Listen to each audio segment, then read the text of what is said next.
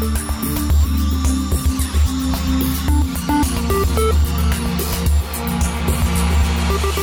And welcome to the Convex Conversation with me, broadcaster Helen Fospero. Six years ago, the British Army formed a unit to defend and preserve some of the world's greatest cultural treasures at risk of theft or destruction in conflict. The plan was perhaps in part inspired by the role carried out by the Monuments Men, who recovered tens of thousands of priceless pieces of art from the Nazis during the Second World War, and whose story was made famous in the George Clooney film of the same title. Buildings and monuments have become collateral damage, and artwork and artifacts looted for centuries and continue to be at risk and lost in current and recent conflicts.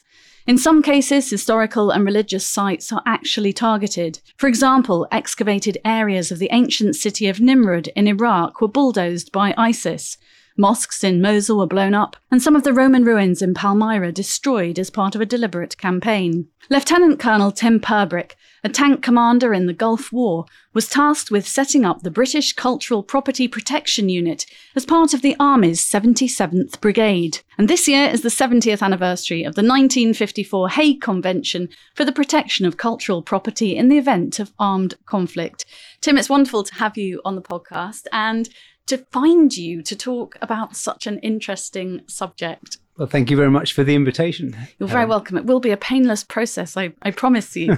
you've recently returned from Estonia, where I gather you've been doing some work with UNESCO, and a bit of that work was on cultural property protection, wasn't it? It was. I was in Estonia as the head of media and communications for the UK forces deployed with NATO in Estonia, where we're there to deter an attack on NATO and to reassure other NATO members that the United Kingdom stands by our Article 5 obligations, which are an attack on one is an attack on all. And I designed this course at UNESCO last year to train the Ukrainian armed forces as to what they should do to address the issues of cultural property protection in the current conflict in Ukraine. And I thought there might be an opportunity to help the Estonian Defence Forces while also helping UNESCO at the same time.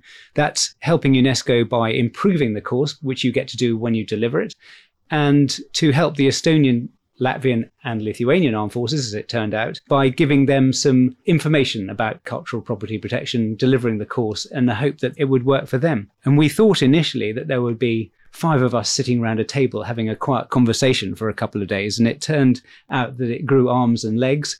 And we had 30 students. UNESCO was involved delivering the course. And we had five officers from Austria and France, Netherlands, and the UK who helped come over and deliver it. And we worked very closely with the Estonian Cultural Ministry. And I like to think that we did a reasonable job and that the people who attended the course got some benefit out of it. I think we should start with the basics, if we may, Tim. What exactly is cultural property?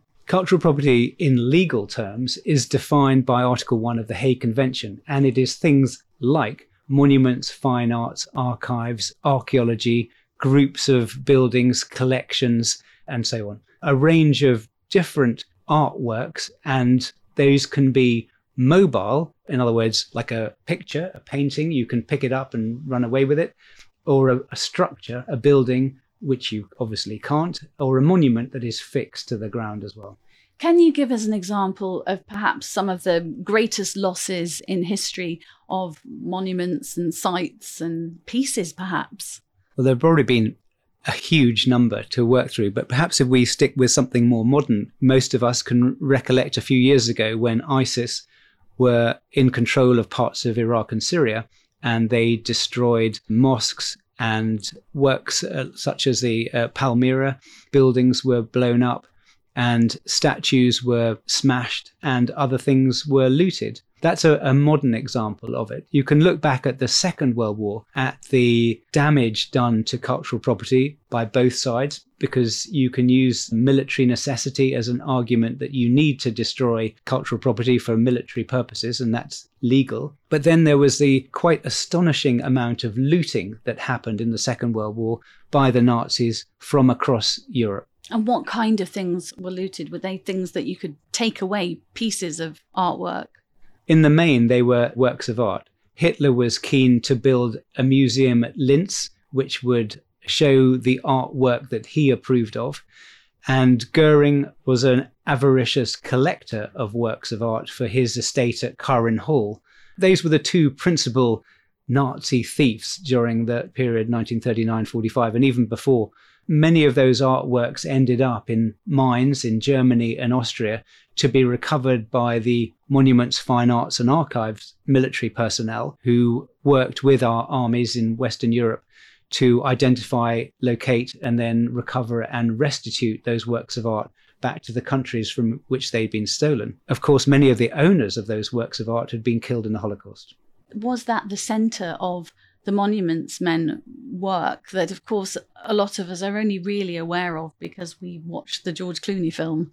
The Monuments Men, from my perspective, seem to develop from three different places in the world at almost the same time. In North Africa, Brigadier Sir Mortimer Wheeler went to Leptis Magna, and he was a very senior British archaeologist at the time, but he was also a serving brigadier in the army in the desert. And he had seen some of the damage that had been done to Leptis Magna and thought we should be doing something about this. And the kind of things he did were putting places out of bounds, arranging tours for soldiers to go around, and requesting resources so that he could put the local custodians of cultural property back in control of it so that they were managing it properly.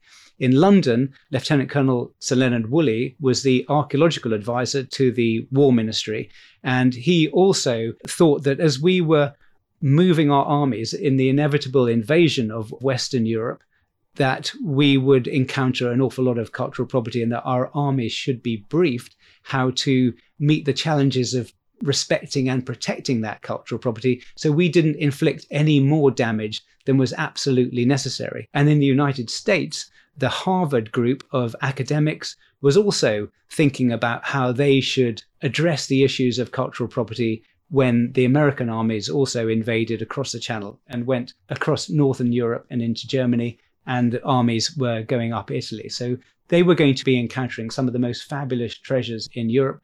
I think at that time, which really started 1942 43, the officers were most concerned about damage and destruction. And we were only just becoming aware of the scale of looting that had taken place in Europe. The scale was unbelievably huge, wasn't it? I gather tens of thousands of pieces stashed away. There was a huge amount of art stolen, and it was stored because Hitler's museum at Linz wasn't yet built. And so it had to be stored. And as the war turned against the Nazis, they started placing a lot of their cultural heritage and the looted cultural heritage in mines, principally salt mines, because they're a better disposition to store works of art. Um, but even then, they had to have pumps and air conditioning units and people looking after it and maintaining the art while it was there. And Goering, he was a, just an avaricious looter, and he he just stole it for himself and his own personal benefit, and took it to his own estate at Carinhall.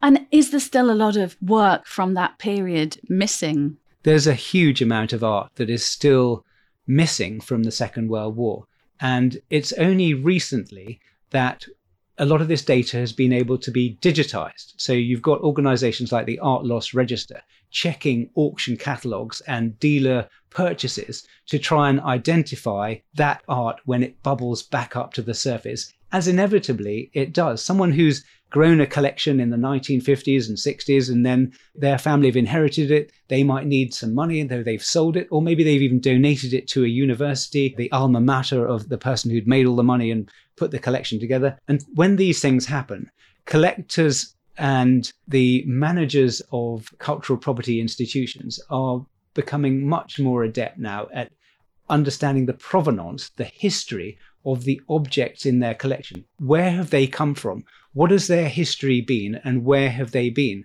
So you match up that kind of data with the data that's held for example, by the Art Loss Register, which a lot of it is about the information to do with works of art stolen in the Second World War. And between the two, you can start to identify some of these works of art. And you read the art press, and almost every week, works of art are being identified. That's fascinating. And has this been going on for centuries? Have we lost lots of incredible parts of our history through the conflicts over hundreds of years? Yep, there's no question. I think that that is the case. And armies in the 17th, 18th, and 19th century, they enriched themselves and their countries by looting. And that many of these cases are now being discussed in the media now because many of these objects have ended up in national museums in many countries in Western Europe. And so those issues are now having to be addressed by the museums and the governments concerned with regard to the restitution or the long term loan of objects back to the countries from which we looted them. Gosh, there was an example of that recently in the papers, wasn't there? And I'm struggling to remember exactly where it was. Was it Ghana? In Ghana, Ghana, the British Museum and the V&A have just agreed a long term loan of objects in their museums, which are being returned to Ghana for a period of at least three years. Did we take them, Tim? And shouldn't they be given back if they're Ghanaian? Well, it's not for me to say. but are there rules that mean it's not as simple as that? And it's it's not as simple as that. I mean, it should be as simple as that, one would say, but it's never as simple as that. It's a question of how these objects were acquired by the institutions that have them, and then what are the rules governing the deaccessioning of objects which are held in their collections. And some of our national museums, and probably that some of the national museums across Europe are bound by the law, which says that they cannot deaccession their objects without a change in the law. You mentioned at the beginning when you were in Estonia, you touched on the Ukrainian armed forces and some help for them. When a conflict is going on with such ferocity as it is there now and a massive humanitarian crisis, lives being lost every day, what can be done? What are the points that can be done to help save some of the heritage and the culture that is also being lost alongside lives? A significant amount of the protection of cultural property in armed conflict happens before the armed conflict happens. People have made plans and they've done the necessary protective measures or taken those measures in order to protect the cultural property, particularly mobile cultural property, which can be moved out of danger zones, perhaps to uh, secure sites, refuges, where they can be protected better away from the conflict. But structures themselves are in a, in a much more tricky position because those can be deliberately targeted or they can be collateral damage from attacks that are happening nearby. In the Second World War, and we've seen more recently in Ukraine, many of these monuments have been sandbagged up to afford some kind of protection from artillery fire and from long range rocket fire and airdrop munitions. But in certain conflicts, and Ukraine is probably one of those, where one of the parties is intent on destroying the cultural property, the culture, the nation, the fabric of that nation, and those acts are war crimes.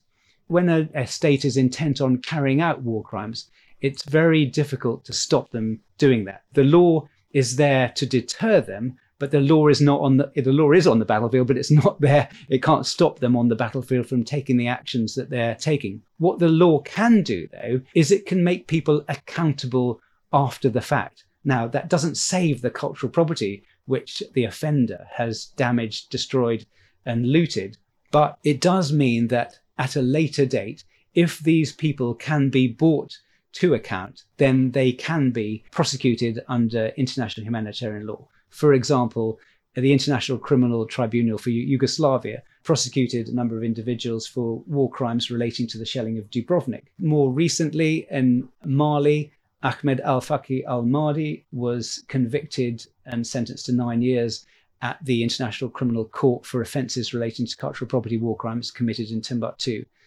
So people can be brought to account for their offences. And indeed, go back further in, in the Second World War, the Nuremberg war crimes trial. If Hitler and Goering had been alive, then they would have been prosecuted, or, they, or Goering was prosecuted for one of the crimes was offences against cultural property. And Alfred Rosenberg was executed at Nuremberg in part for the war crimes committed against cultural property. It really is such a fascinating subject. And you set up the special unit that I referred to in the introduction. I think it was 2018. And I gather the setting up of that unit began with a question in Parliament. Well, it began with this book here in front of me, The Rape of Europa by Lynn Nicholas, which I was given to review in 1994 by the um, MOD's um, magazine. So I reviewed that book and that sparked an interest in cultural property and its protection. I read a lot of books about monuments men. We're sitting here in my sister in law's office, Neville Keating Pictures, where I worked for four years. So that's in the family as well. And I worked for 12 years in part for the Art Loss Register. So I bought all that information with me together when I, I was sitting in army headquarters and i I was working at the time in renewable energy and I'd written an article in a magazine called the British Army Review about how we should be using more renewable energy on operations and on our bases. And this was back in 2013. And I thought I owed the magazine a, a sort of a duty to flick through the rest of it and see what else was interesting in in the magazine. Of course, there was a far more interesting article than mine. And it was by Professor Peter Stone from Newcastle University. And it was all about what we in defense should be doing about the protection of cultural property during armed conflict. I read the article, was completely fascinated by it. And those three experiences I brought to the beginning of that article that I'd got from before, from reading the books, from working in the company, and from this association with our family company meant that I had a real interest in it. So I rang up the professor, and he, literally after I'd read the article, and he now t- tells a story about how he almost fell off his chair that someone from the army was calling him up saying that they could do something about this. And I was in the perfect place. I was working in the concepts branch at Army headquarters, looking 20 years out at what the environment was going to look like for the army in 20 years and how we were going to reshape the army to meet those challenges. So I was doing media operations, information warfare, and cyber warfare. That's a whole long distance from cultural property protection. But my boss, Tim Law, when I asked him, said, go write a paper on it. And that was our job to write a paper about new capabilities. So I wrote the paper and it circulated around the army as, as the way these things do, got to the top of the army, and I was patted on the head and said, Good job, Tim, no resources.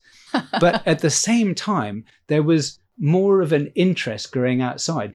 The Syrian conflict was happening at the time, and there was pressure on the government, David Cameron's government, to do something about it. And there were votes in Parliament about shall we put boots on the ground in Syria? That vote went no.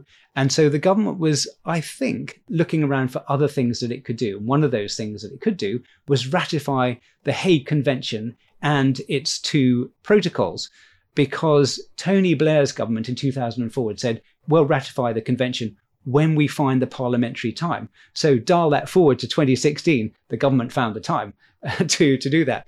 And the good thing about the 1954 Hague Convention in UK politics was that both sides of both houses of parliament had been lobbying the government to ratify the Hague Convention. So there was overwhelming support in parliament for this to happen. And I was sitting in the office, in fact, one door away from where we're sitting now, when I had a call from the Army Secretariat at Army headquarters. That's never a good thing. It's usually, and I'm, I'm, a, I'm, a serial offender. And, um, and I thought I was going to be in big trouble. I said, Yes, this is Lieutenant Colonel Purbrick. We think you can help us with a question that the Secretary of State uh, has got an urgent question in Parliament, and you know the answer. My head was just like, What the heck can I possibly know that Secretary of State for Defence wants to know uh, about this question in Parliament. No pressure there, then, Tim.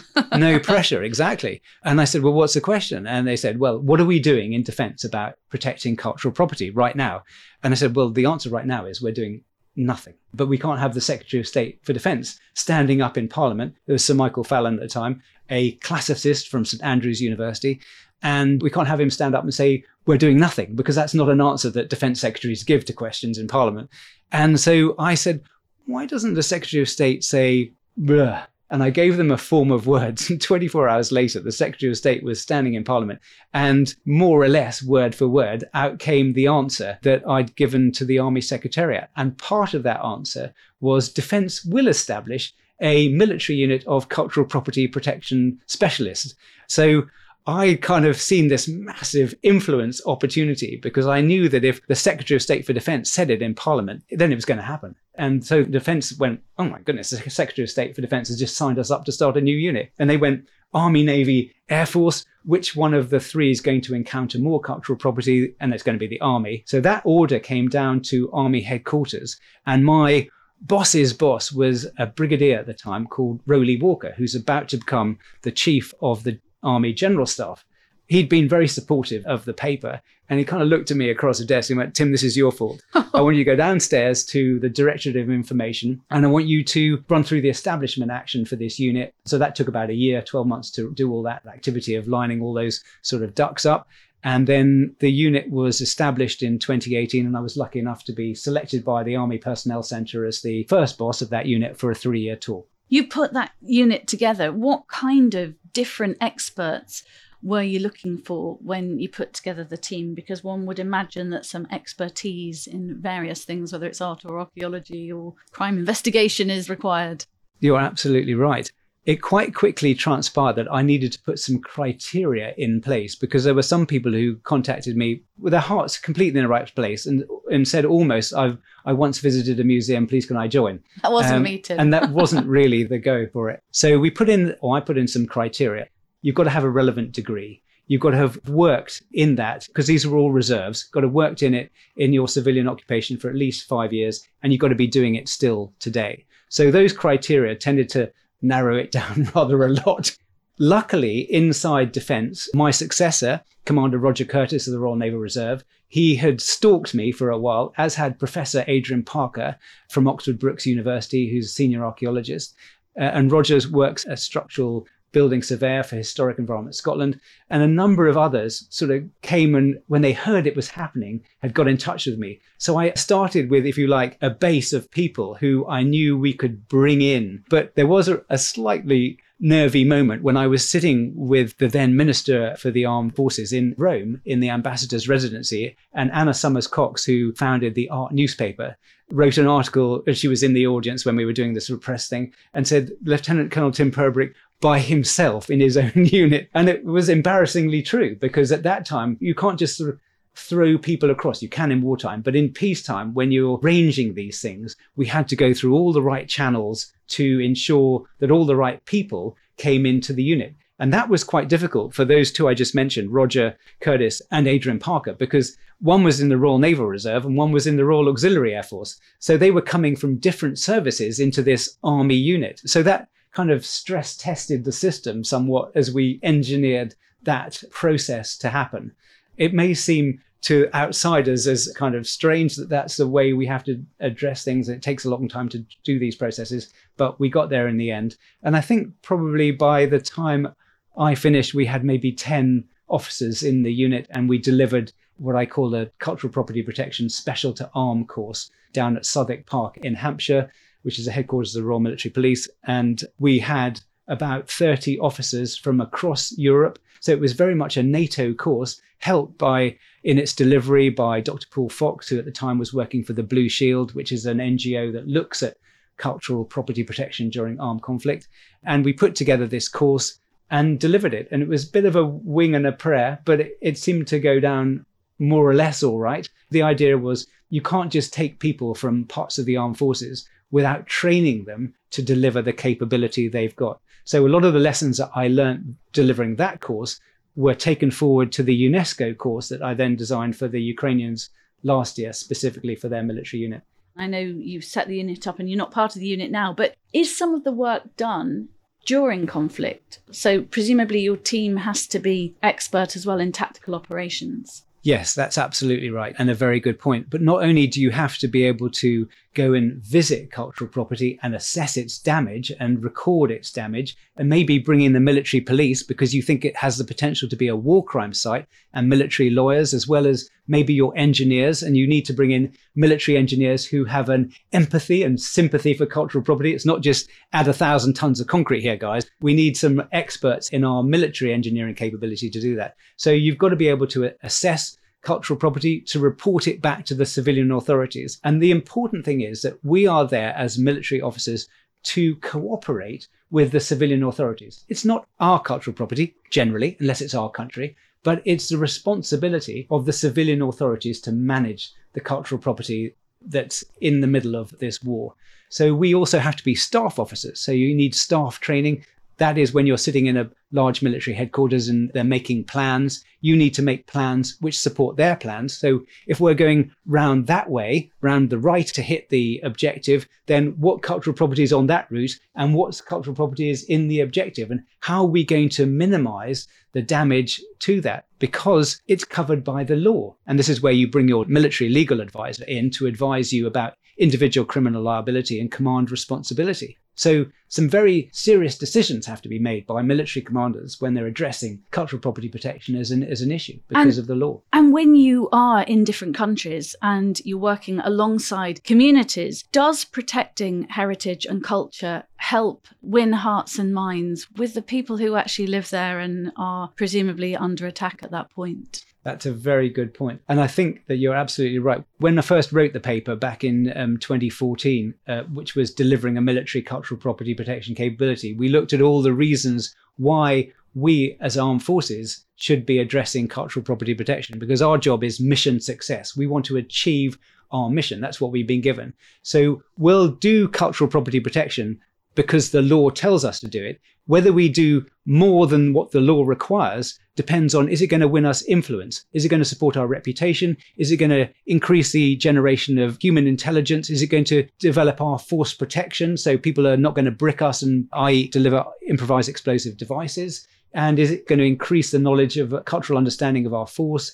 It's going to cut down illicit trafficking and it's going to afford the community a better chance of recovery post the conflict. And sometimes, Tim, is the cultural property and the, the looting, is there an element of money that then helps fund terrorists, or is it used almost as a weapon by the aggressors sometimes financially?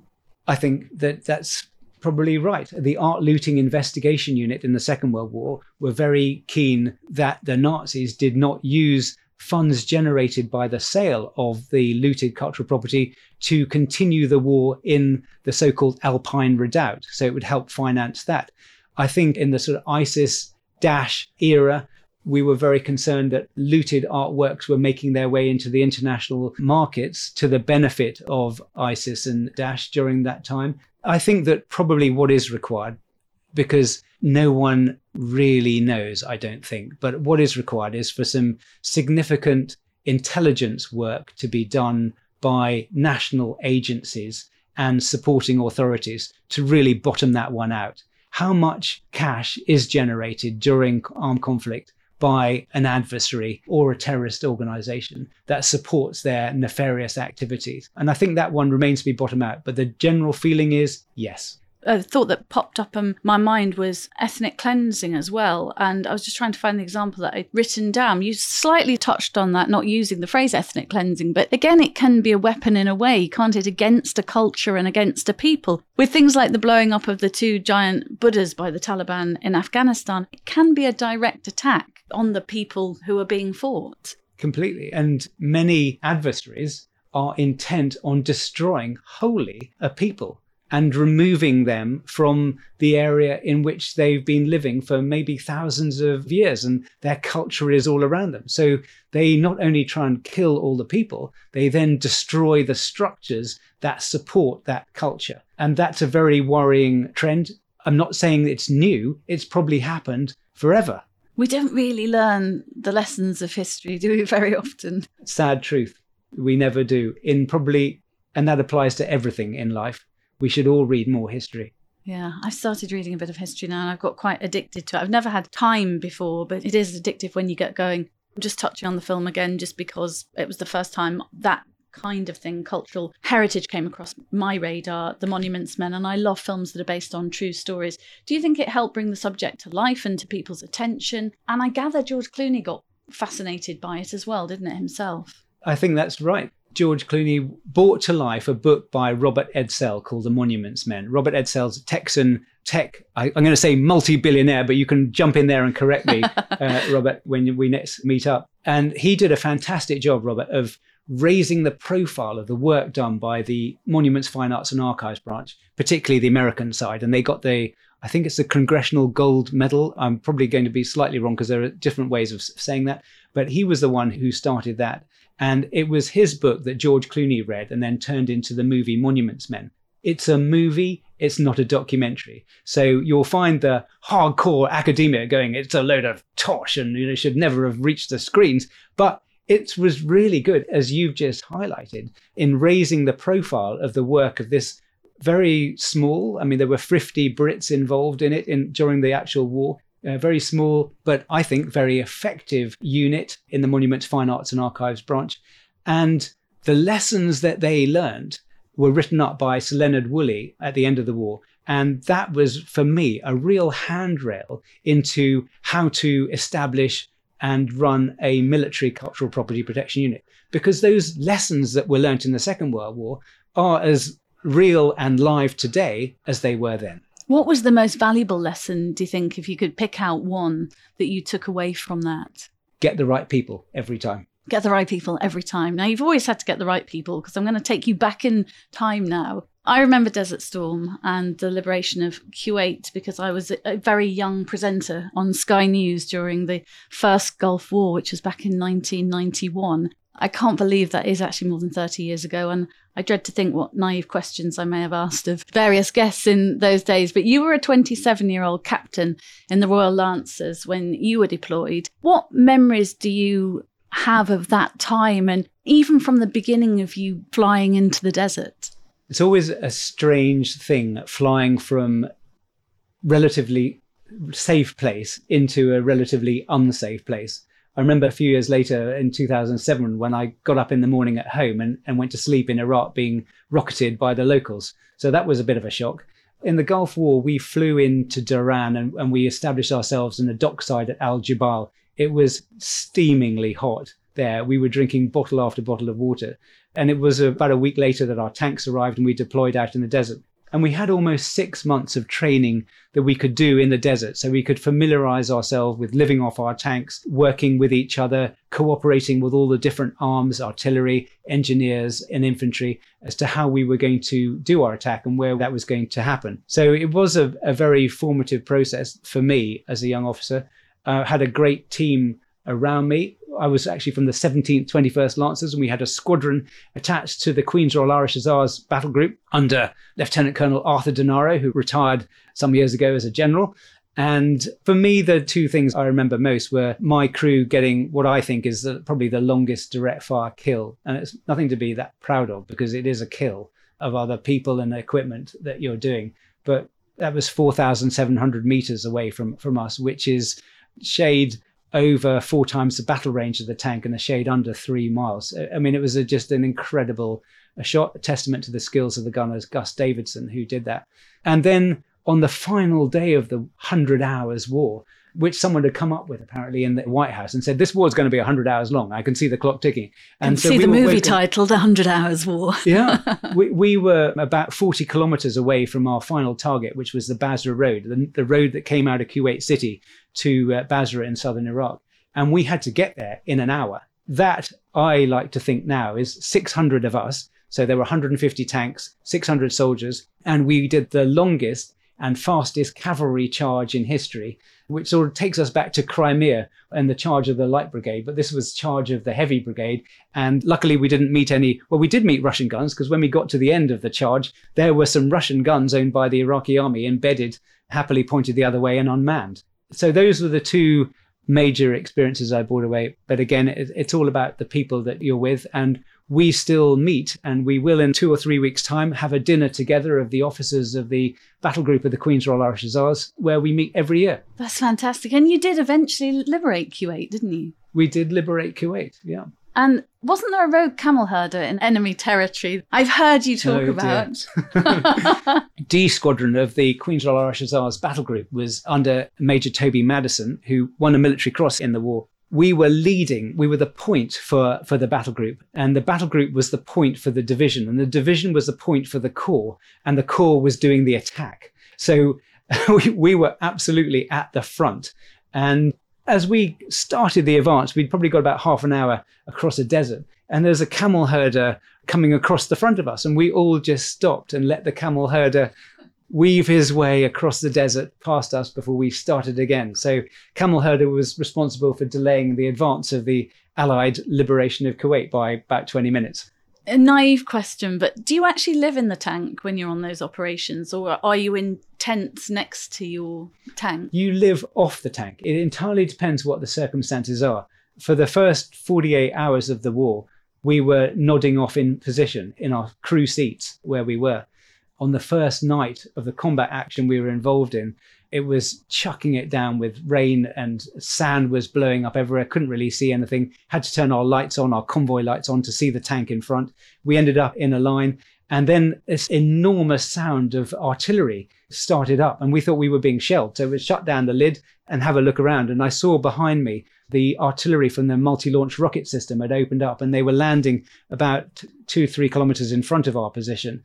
And we got out and stood on the back decks in the rain and just an incredible fireworks display of lethality going over our heads and landing on the enemy positions in front of us and made it easier the next day. Well, yes, I'm sure it did. When you say living off the tank, what does that mean? We do have a bivy, which is a like a tent that you attach to the side of the tank, and then you put your four sleeping bags in there, and that's where you can live in. There's a cooker that you can set up next to the tank and, and operate that there's something called a BV, uh, a boiling vessel. It's the most crucial piece of equipment in a tank. It makes you hot brews all the time. Or you can be really foolish and have the on tank toaster, which is an ammunition box with the element from a kettle taken out. I mean, this thing reaches 200 degrees in about five seconds, and you have it in your tank surrounded by all your ammunition. I mean, it's just, you couldn't make it up for risk management. uh, and then you can have your egg butties on toast and, and things oh, like that. Oh my goodness. I think as well, when an article I read, you said when you flew in the cockpit of a jet, you flew down the Nile and you remember seeing the pyramids. And I mean, what a strange entry into all that. And as a young tank commander and talk about cultural heritage flying over the pyramids. Well, all these things are very surreal. And you think later in my life now, were these formative events when you saw these things and they sort of lodged with you and, and later on they come back. And I was very pleased to finish, well, to do my tour in Estonia where there were tanks. And I went down to Tapa, where the British battle group is, and I had a photograph with a, a young officer who's their squadron leader for the Queen's Royal Hussars for C Squadron.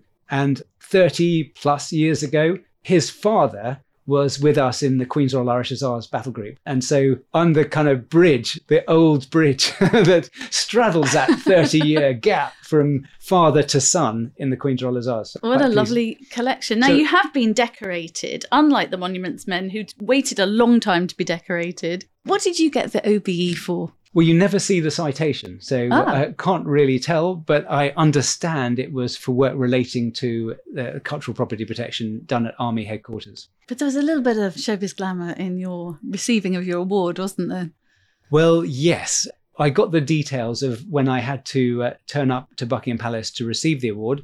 And the date that I was given was a date that, if you like, the Queen was already sending me on military duty to Italy. So I rang up the Orders of Chancery and I said, "Look, is this going to be a problem? Should I cancel what I'm being sent on?" And they said, "No, no. There's a there's plenty of time. When would suit you?" And I'd heard that Keira Knightley had got an OBE as well. And I said, um, when's Keira getting her OBE? And when they stopped laughing, um, they said, Tim, that'll be December. And I said, December's the one for me. So when I got there, dressed up in all my finery, one thing is you, you don't wear your medals because the medal that you're receiving can't be outshone by the ones you've already got. So you don't wear your medals, but you're still in your full blues with pooch belts and gold and metal chain mail on your thing and ribbons and spurs and what have you. And I walked up to Keira Knightley and I said, "You're the reason I'm here." Oh, I bet she was lovely. nice chat, she? and she was lovely. You met her in the was is it the painting the painting gallery? Yeah, painted gallery. I think where we kind of go before you go to receive your award from His Royal Highness the Prince of Wales, as it was then, now the King. Fantastic. Now, I know that you're busy writing at the moment, and one of the things you're writing is a book centered on Russia's Amber Room. I would imagine if you came to me with a book title, The Amber Room, I'd actually commission you to write it, Tim, because it sounds like it's going to be fascinating. What is the Amber Room and what's going on with your book? Well, the Amber Room was a beautiful room constructed of panels of amber with embedded jewels. And initially it had been made for the King of Prussia. And I'm sure some historian will correct me quite swiftly if I'm getting this wrong. But then he gave it to the Tsar of Russia, who installed it at a palace, St. Catherine's Palace, just outside St. Petersburg. It was hugely admired. I mean, go in there and open the shutters, and, and it's glowed with a go- beautiful golden glow. It was almost one of the world's great wonders. And in the Second World War, the Russians tried to remove it before the Nazis got there, and they'd crumbled a few of the panels.